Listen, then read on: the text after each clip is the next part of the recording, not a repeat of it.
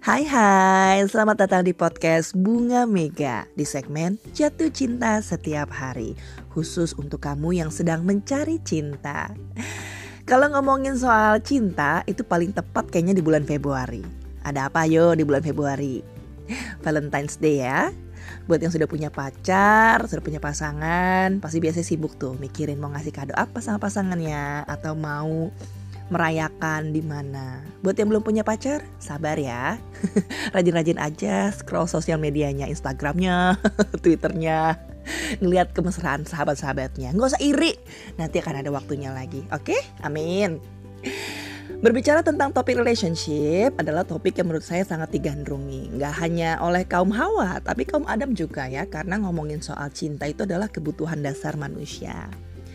Berdasarkan pengalaman saya, di mana saja saya sharing sebagai pembicara, biasanya akan menemukan nih ujung-ujungnya pertanyaan-pertanyaan seputar relationship. Seperti, Kak, lebih baik mencintai atau dicintai ya? Lebih baik memilih atau dipilih? Menurut kakak, status itu penting nggak? Apa sih tanda-tanda si dia udah nggak sayang lagi? Saya sih dengan senang hati membantu ya, tapi kadang-kadang saya juga suka miris dalam hati dengan pertanyaan-pertanyaan tersebut. Karena menurut saya itu bukan pertanyaan. Pertanyaan tersebut diajukan artinya menunjukkan bahwa orang tersebut kurang teredukasi mengenai relationship yang sehat dan benar. Wajar saja kalau beberapa kali pacaran bisa dengan mudahnya putus di tengah jalan karena merasa hubungannya sudah nggak work out. Andaikan nih ya saya kasih sebuah perumpamaan. Andaikan kamu dikasih handphone canggih, iPhone, iPad atau Samsung keluaran terbaru gitu kan. Atau laptop yang keren banget gitu, yang saking tipis banget ya, slim abis. Body kita juga kalah slimnya. Tentunya kita akan kesulitan menggunakannya, ya kan? Karena masih belum familiar. Apakah kesalahan tersebut sama gadgetnya atau sama kitanya yang tidak teredukasi masalah teknologi? Tentunya sama kitanya ya yang gaptek. Nah, begitu pula dalam relationship. Buat saya, kalau ada orang yang berkali-kali putus di tengah jalan karena masalah yang sama, orang tersebut adalah orang-orang yang gaptek dalam ilmu relationship. Sumber-sumber yang kerang eh, yang kerap digunakan untuk belajar relationship biasanya tuh ya pengalaman sendiri, terus novel, Terus apa lagi ya? Hmm, sinetron, film drama. Drama Korea nih paling banyak. Juga cerita sahabat atau cerita orang lain. In my humble opinion, film, novel, drama itu lebih menekankan kepada hiburan ya. Memang dibuat lebay gitu kan. Bukan untuk sarana edukasi yang tepat. Karena dalam medium-medium tersebut kita bisa melihat um, selingkuh, tampar-tamparan, putus nyambung, dan tangis-tangisan sebagai hal yang wajar di dalam hubungan. But for me, that's a big no-no.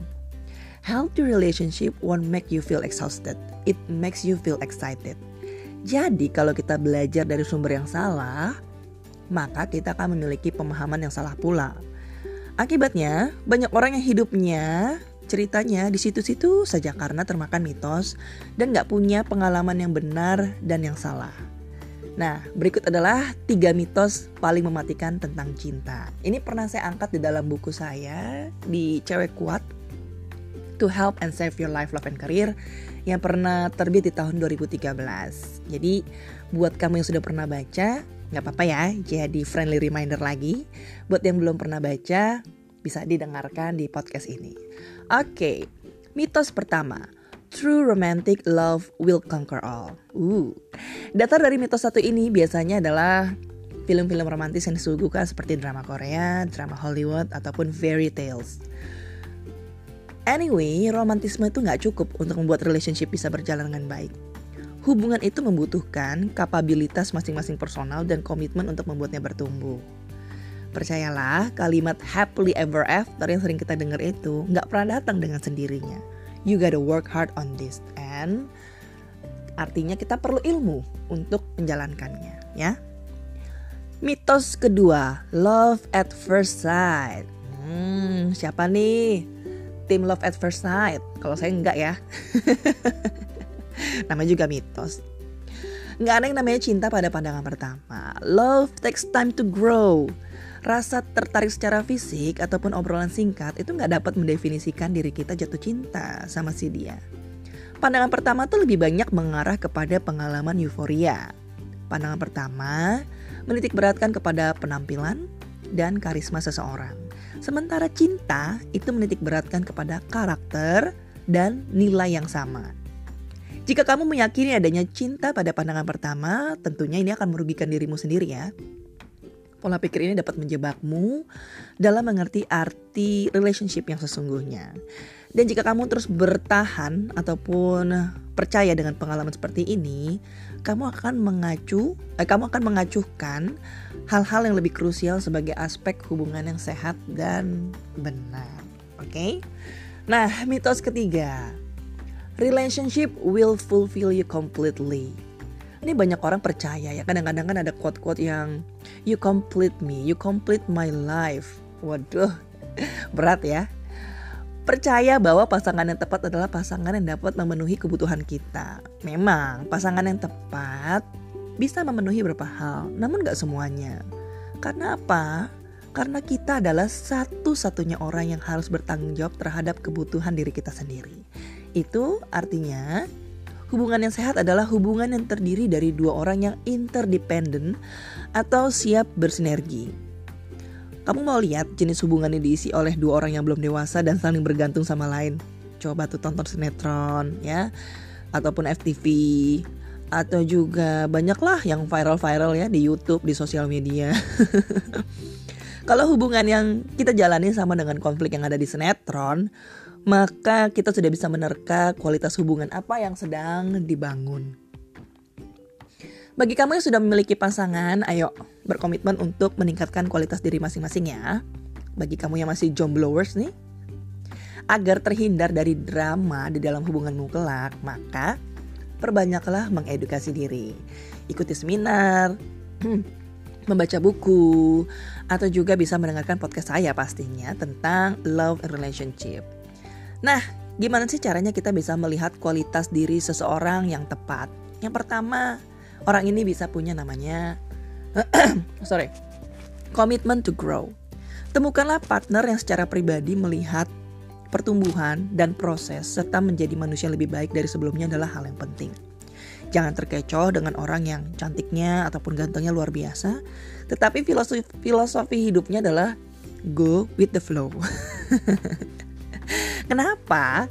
Karena kalau kamu ikut ingat pelajaran fisika ya, air selalu mengalir dari tempat yang tinggi ke tempat yang rendah. And by that and by that way, only the dead fish go with the flow, alias hanya ikan mati saja ikutin arus.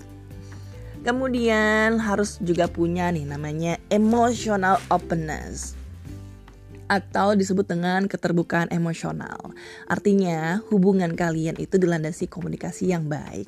Sehingga siapa saja yang hendak menyampaikan unek-unek, uh, curhatnya, komplainnya, konfliknya dapat tersalurkan dengan nyaman dan baik karena yakin akan didengarkan oleh pasangannya. Nah, apakah kamu sendiri sudah masuk dalam kategori memiliki emotional openness?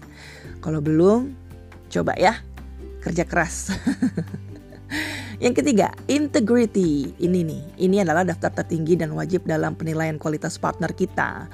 Integritas adalah jaminan yang menelurkan kepercayaan serta komitmen kalau kamu masih takut ya pasangan kamu itu suka lirik kanan kiri atau misalnya dia ternyata suka ke mana-mana nih matanya artinya kamu masih belum yakin sama integritasnya dia masih belum bisa percaya nah apa ya esensinya berhubungan dengan orang yang kita nggak bisa percayai karena hubungan yang tidak saling percaya saling curiga itu sangat-sangat melelahkan loh yang keempat punya ini namanya nih, maturity and responsibility. Hubungan itu diperuntukkan bagi orang yang sudah dewasa, bukan yang sudah tua.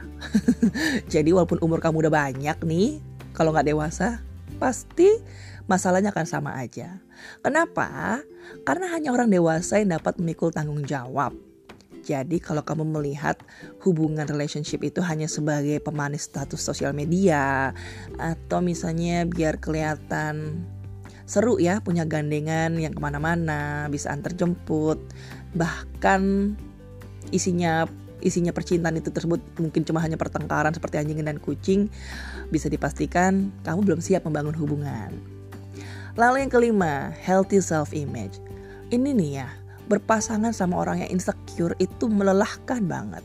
Apa sih contoh-contoh orang yang insecure? Biasanya mereka punya trauma ya, baik trauma dari keluarga ataupun juga memang hmm, menjadi pribadi yang posesif, cemburuan. Itu biasanya adalah ciri-ciri orang-orang yang kepribadiannya insecure. Uh, insecure itu artinya dia melihat faktor eksternal sebagai sebuah ancaman. Coba deh kalau misalnya kamu punya pasangan yang suka uh, kepo nggak jelas gitu ya ataupun insecure dikit-dikit curigaan dikit-dikit cemburuan dikit-dikit ngecek handphone sana sini atau jangan-jangan kamu nih yang kayak gini. Coba bertanya sama diri kamu kamu punya trauma apa ya dalam hubungan sebelumnya? Atau punya trauma apa dengan pernikahan orang tuamu? Atau kamu pribadi punya masalah apa nih dalam diri kamu yang belum bisa diselesaikan jika masalahnya pelik coba cari bantuan profesional. Bisa konseling, bisa datang ke psikolog, bisa ke konselor, bisa bercerita dengan orang yang bisa membantumu. Soalnya kalau didiamkan, ini bisa menjadi bahaya, bahaya laten. Lalu yang keenam, positive attitude towards life. Karakter adalah segalanya. Bagaimana sih seseorang memandang arti hidup? Apakah kamu orang yang optimis, yang suka mengejar mimpi, atau memble dan lupakan cita-cita aja ya. Kalau orang-orang kayak gini nih ya apa hmm, kategori kedua yang sukanya hal-hal negatif ya tadi ya atau hidupnya go with the flow lupakan deh cita-cita dia akan mengeluarkan yang terbaik bagi hubungan kalian berdua. yang ketujuh personal chemistry. You cannot create personal chemistry. Enjoyment cannot be tried. It can only be felt. Jadi kalau nggak punya ketertarikan, ya jangan dipaksain, apalagi cuma pacaran coba-coba. Penting sekali membangun personal chemistry sejak awal dengan pasangan sebelum melangkah ke fase-fase selanjutnya. Nah, itu adalah tujuh poin yang bisa kamu pakai dalam memilih pasangan yang tepat ataupun menjadi pasangan yang tepat.